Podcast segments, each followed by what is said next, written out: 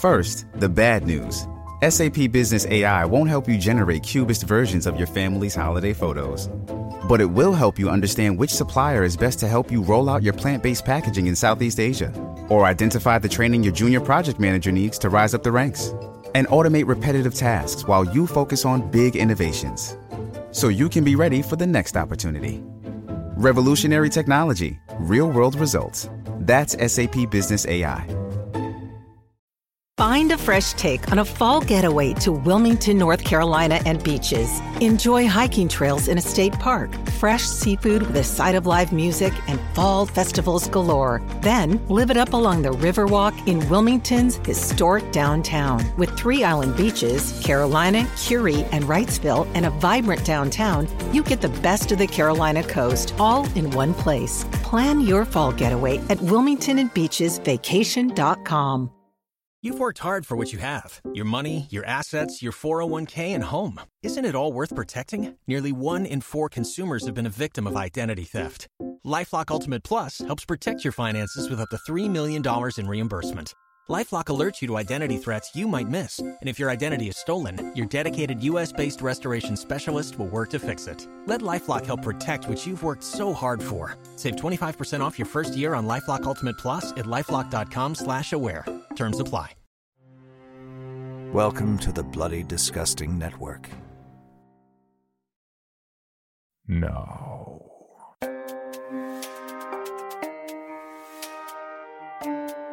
This is Creepy, a podcast dedicated to sharing the most famous, chilling, and disturbing creepypastas and urban legends in the world. Whether these stories truly happened or are simply fabrications is for you to decide. These stories may contain graphic depictions of violence and explicit language. Listener discretion is advised.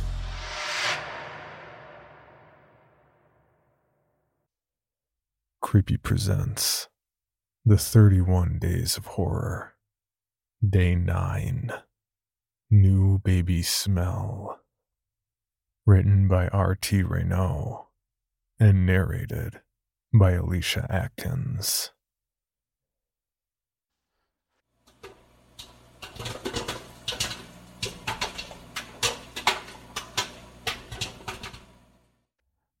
I watch the bag of popcorn inflate in the microwave as I slowly sip my beer.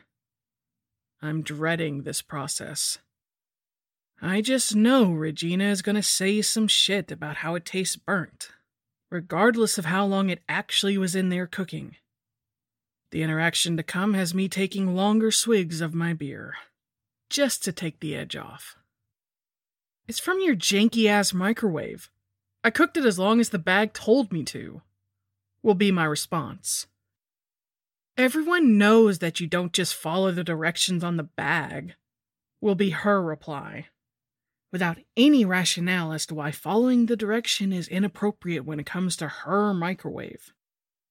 I'm obviously not going to get into a screaming match with her defending my competency in heating a bag of popcorn, and neither my wife nor Regina's husband Greg will say anything in my defense that may incur her wrath when the comment has no effect, but to slightly elevate my blood pressure. So, the subtle little dig will stand unopposed, inevitably coming to rest in the limbic region of my brain until it, along with all the other subtle little digs I've suffered from her over the years, reaches a critical mass and manifests into an aneurysm one day while I'm taking a dump. It's a Kobayashi Maru. The classic no win situation.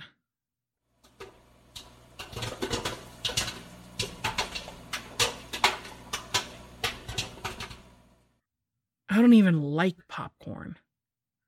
Regina is my wife Sky's best friend since college. Not gonna sugarcoat it. She's a judgmental cunt. I'm not a real big fan of the phrase, particularly in using it to describe someone else with a vagina. There's really just no better term to describe her. Somehow, bitch doesn't quite capture the essence of how ridiculous she acts on the daily. In the decade it has been since we met, She's never liked me. I think causing my ignominious toilet death has been Regina's plan from day one. The idea that she's jealous of me supplanting her as the most important person in Sky's life has occurred to me. Rubbing my fingers together, I realize they're coated with a thin film of grease, pulled from the handle of the microwave. It's the product of years of neglect. Greg and Regina really don't clean the microwave anywhere near as often as is necessary. How someone this unreasonably dirty can be so judgmental is beyond me.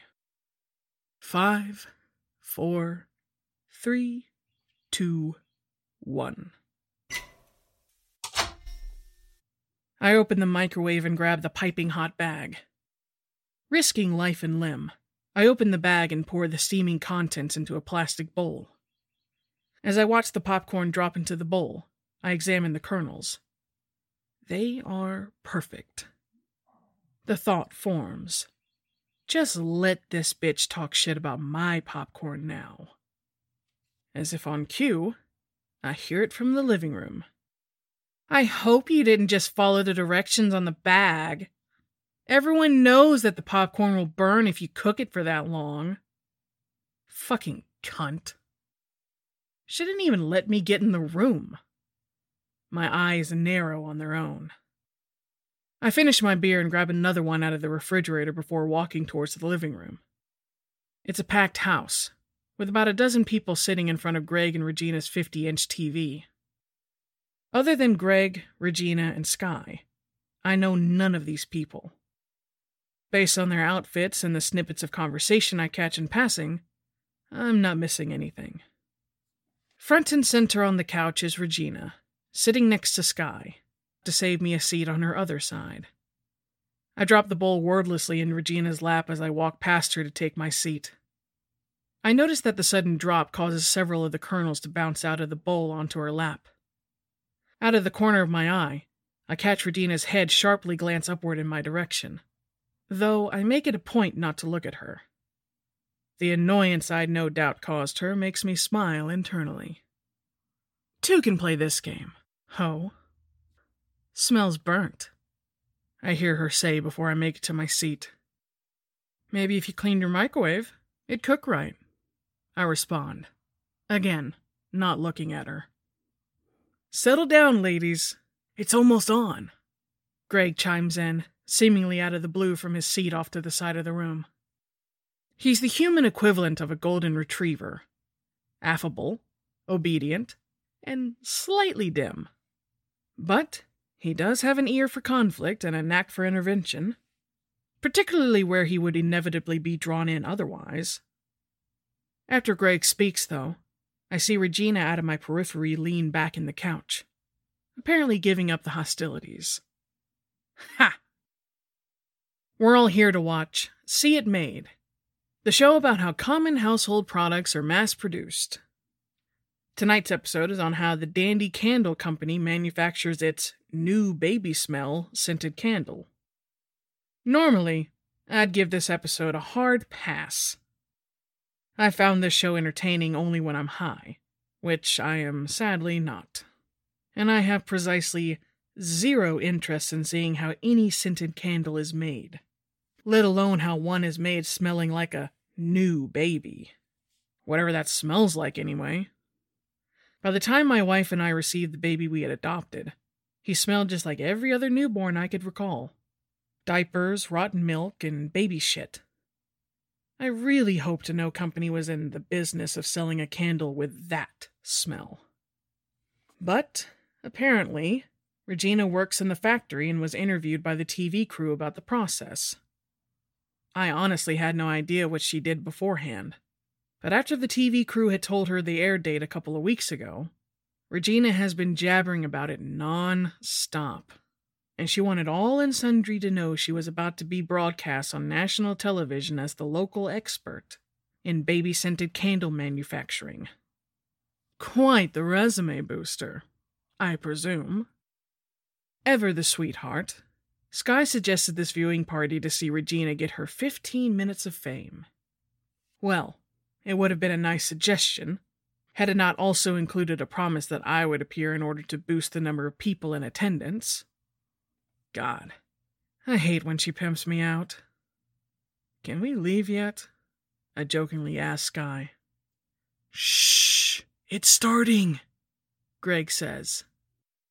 He gets up from his seat and turns the living room light off.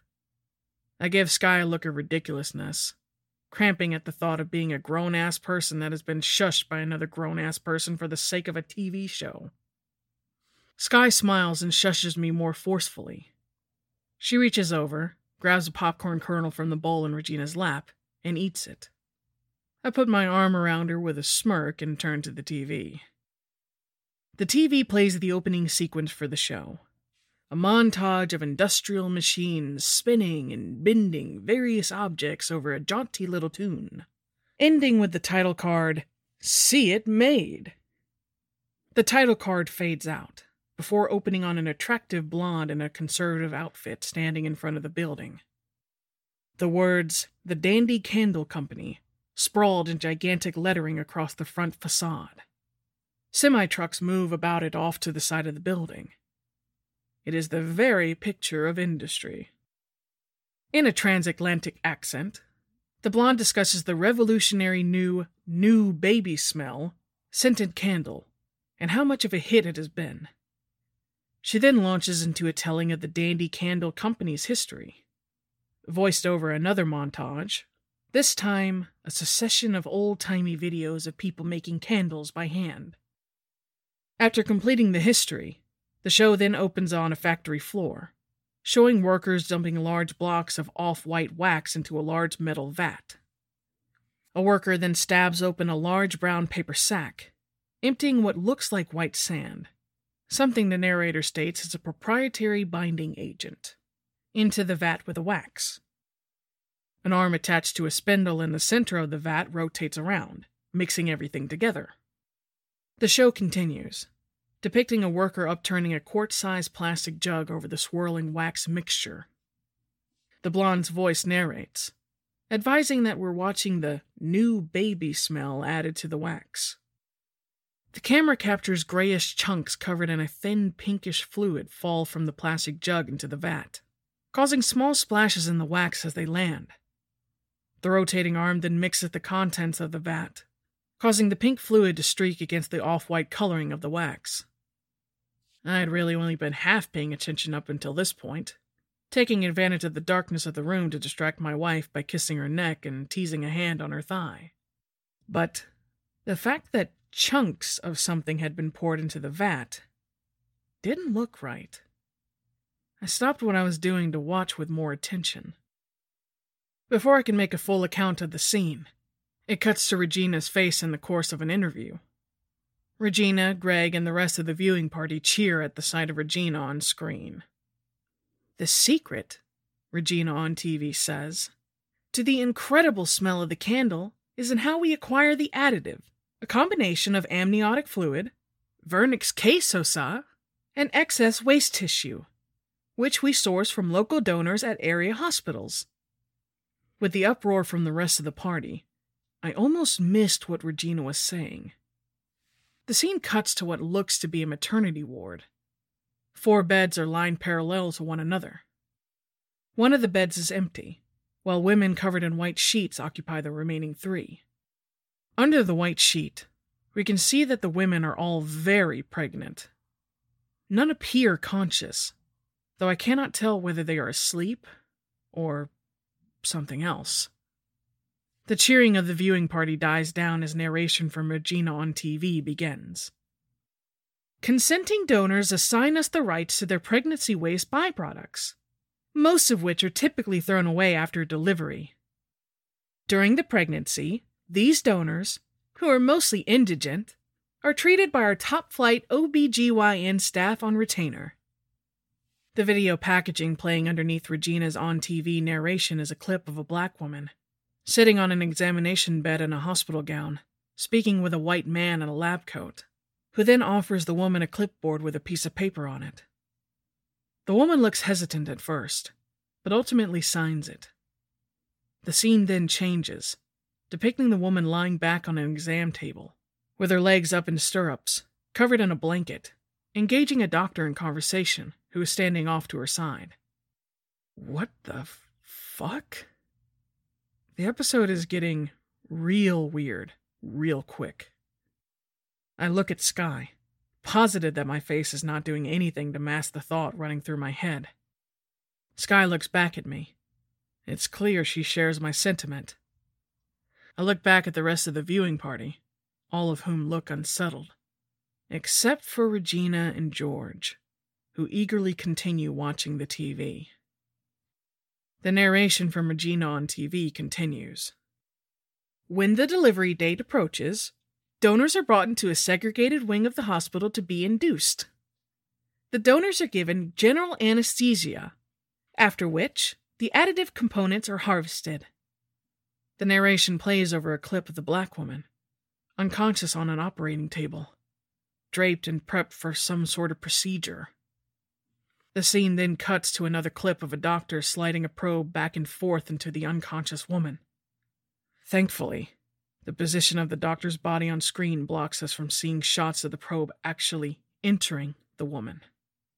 Unfortunately, however, the clear tube attached to the end of the probe, and the chunky, viscous red and white fluid coursing through it, as the doctor works, is captured in vivid detail.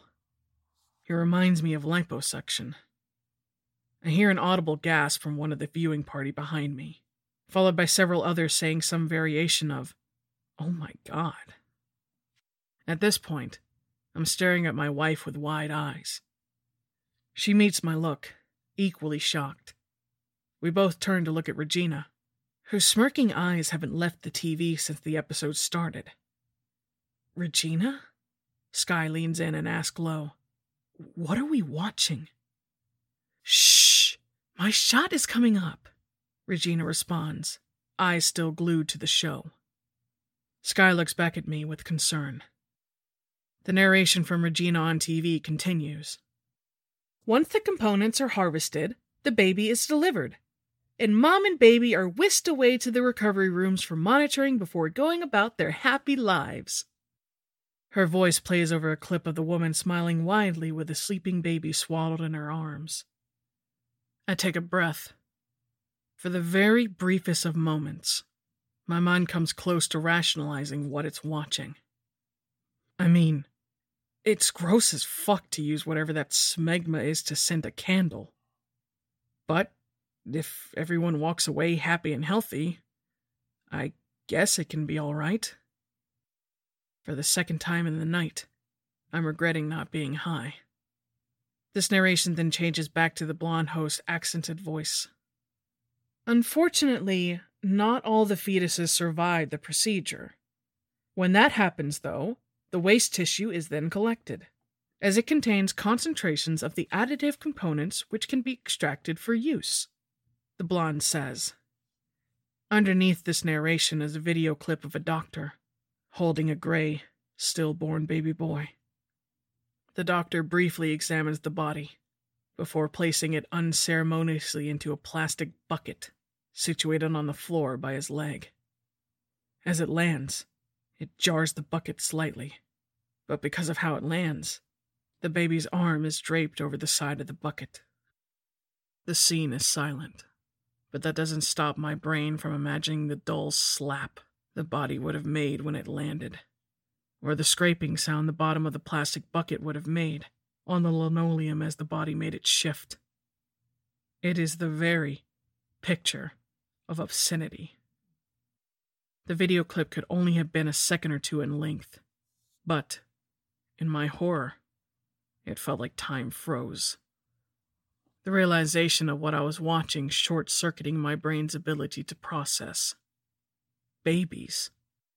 That's what the show just told us went into the new baby smell scented candles. Dead babies. Dead babies that were killed in the process of harvesting the additive. Is that what those grayish chunks being dumped in the vat were? The shot quickly cuts to Regina's face mid interview. Nothing is wasted, Regina on TV says with a wide public relations smile.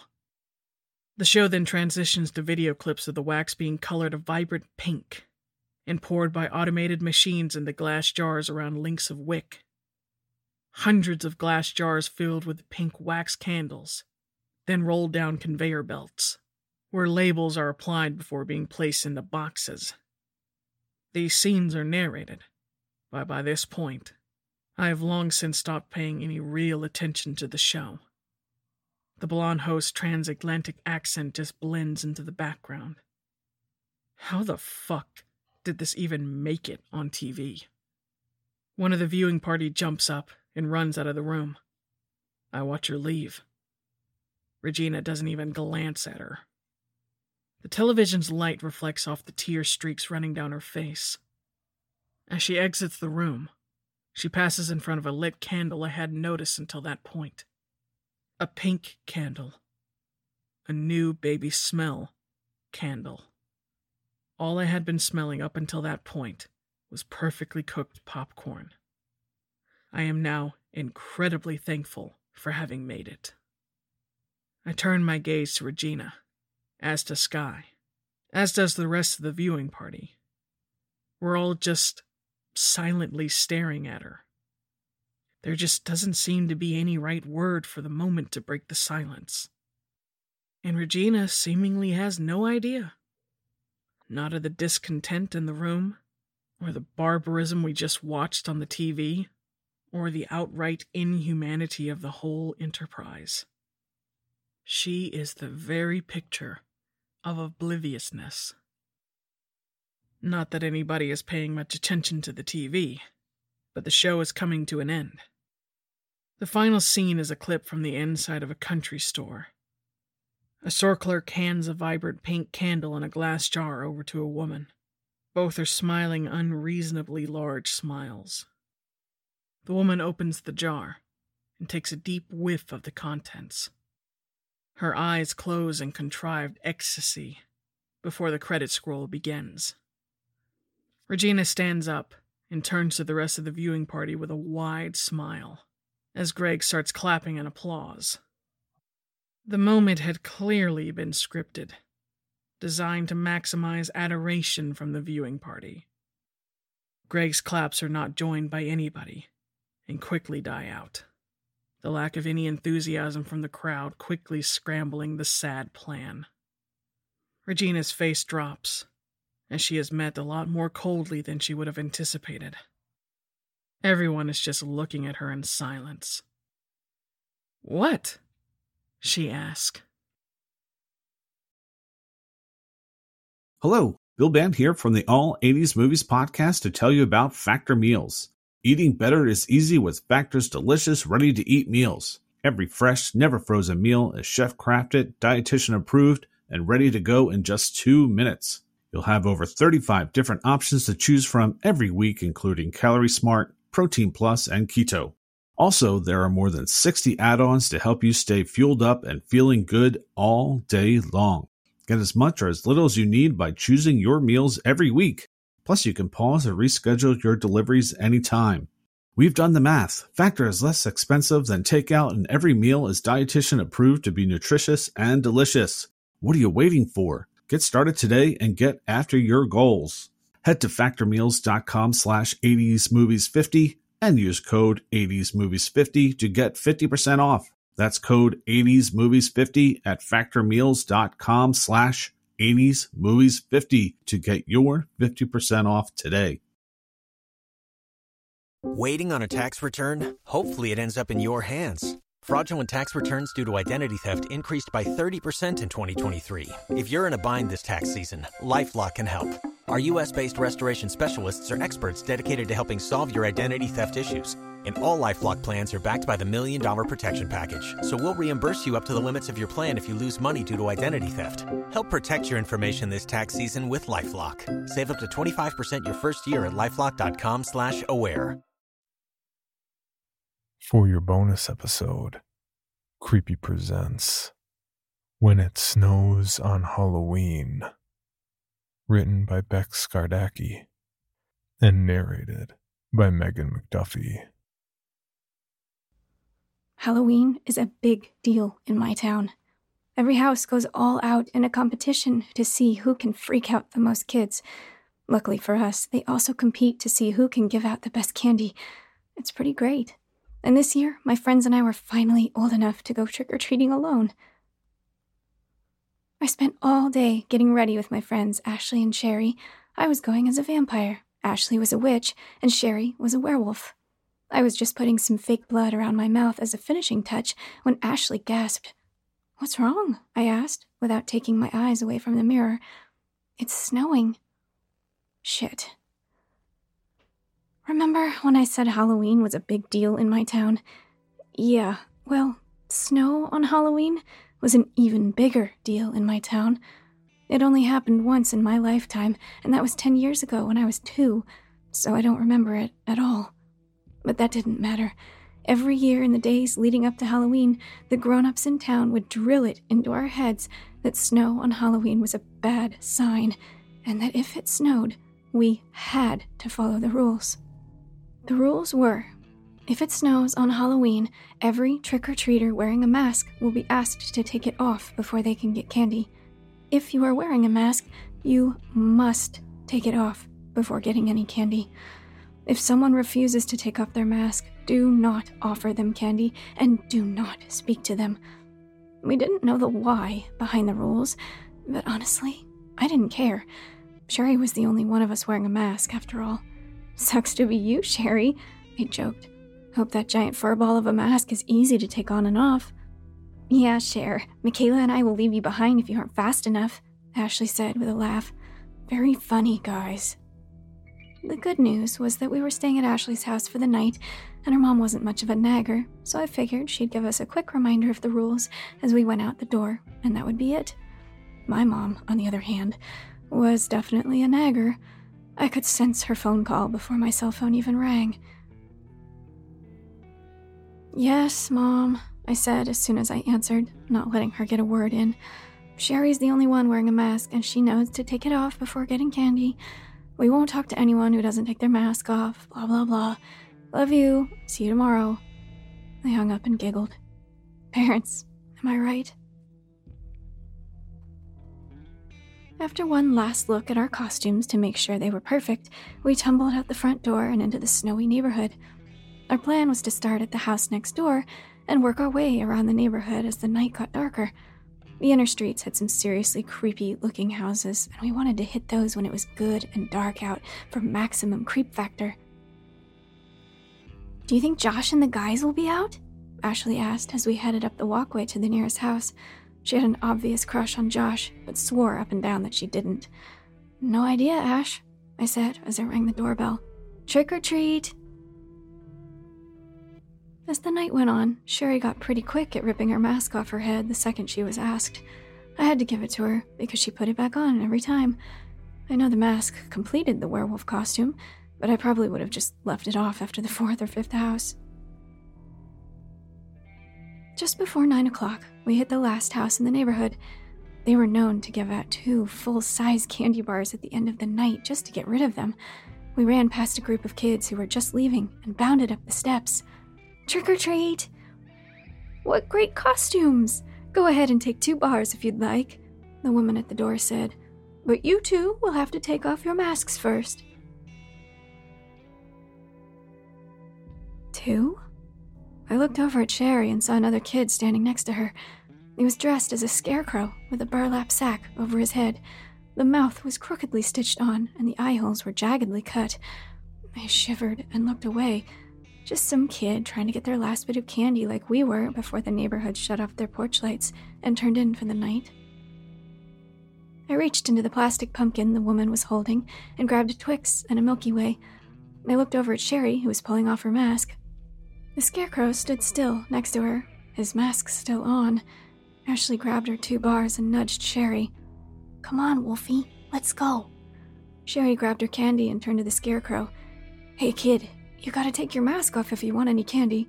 Sherry, you can't talk to him, I blurted out. What?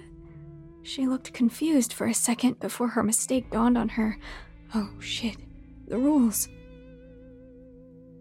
Sherry had moved to town three years ago, so the rules weren't as ingrained in her as they were in Ashley and I. We looked at the woman at the door nervously, hoping she would tell us the rules were just some silly made up thing to make Halloween seem more scary. Instead, a look of pure terror crossed her face, and she yanked the plastic pumpkin back to her chest. Run, she whispered before slamming her door shut and clicking the lock. Ashley and I grabbed Sherry and pulled her down the steps. We couldn't help but scream, though we didn't know why exactly the woman was so afraid. As we rounded the corner of the sidewalk, I turned to look behind us. I let out a shriek when my eyes met the jagged, empty holes of the scarecrow's mask. He was right behind us. Faster! I yelled, pulling on my friend's hands as I sprinted down the sidewalk toward Ashley's house. If we could just make it inside, we'd be safe from whatever this thing chasing us was.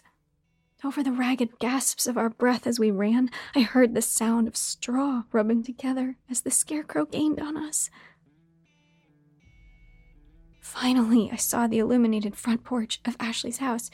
The three of us sprinted up the front steps faster than we'd ever dreamed of running in gym class. Ashley reached for the doorknob and froze. It was locked. She fumbled for her key as Sherry and I pounded on the door for her mom to open up. I could hear the rustling sound of the scarecrow getting louder.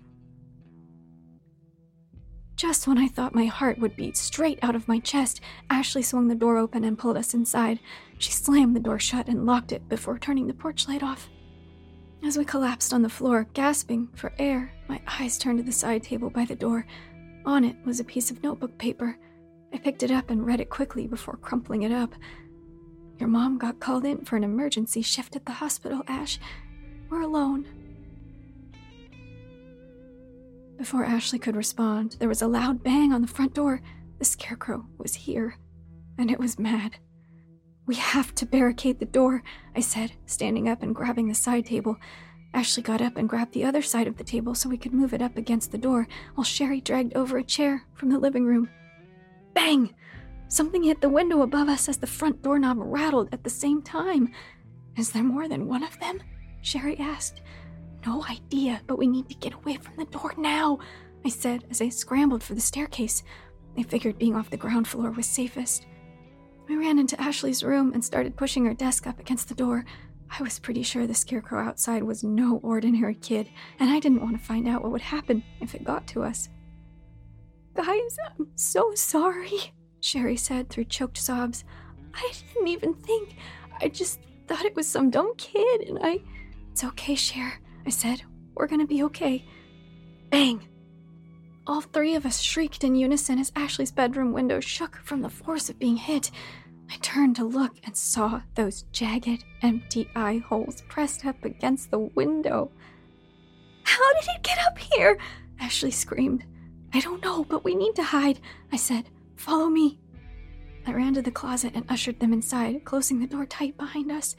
We huddled together behind Ashley's hanging clothes, our backs pressed up as far against the closet wall as we could. The angry banging on Ashley's window continued.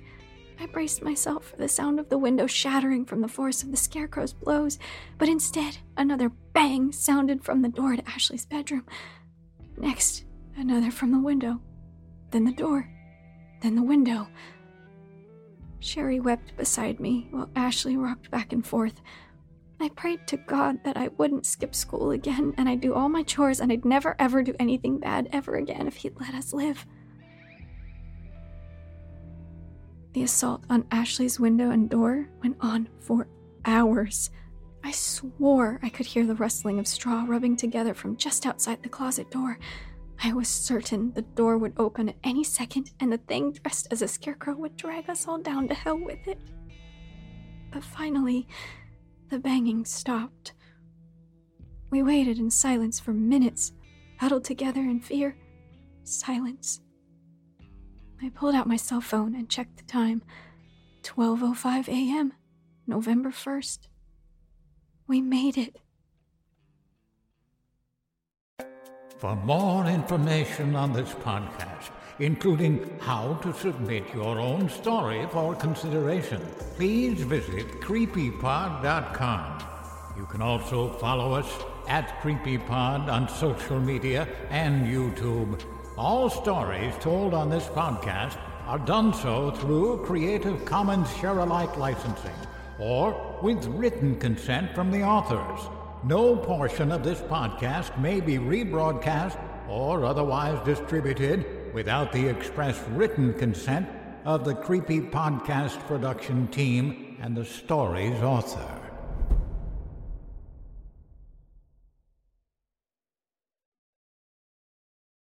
You've worked hard for what you have your money, your assets, your 401k, and home. Isn't it all worth protecting? Nearly one in four consumers have been a victim of identity theft. Lifelock Ultimate Plus helps protect your finances with up to $3 million in reimbursement. LifeLock alerts you to identity threats you might miss, and if your identity is stolen, your dedicated U.S.-based restoration specialist will work to fix it. Let LifeLock help protect what you've worked so hard for. Save 25% off your first year on LifeLock Ultimate Plus at lifeLock.com/slash-aware. Terms apply. Item number SCP-5186. SCP-7160. SCP-7533. Object Class Euclid. Keter Safe. Special Containment Procedures spreading across the hemisphere and kicking up vast amounts of ash and dust. the only thing I could hear was 7219 laughing. Do you remember your name?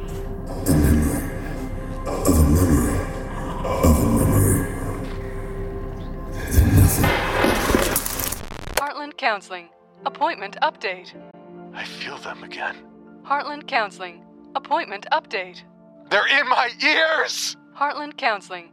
Appointment update. Nobody understands! SCP Archives is a weekly fiction podcast. Each episode, we dive into the strange, the unknown, and the. Find us on Apple Podcasts, Spotify, or at scparchives.com.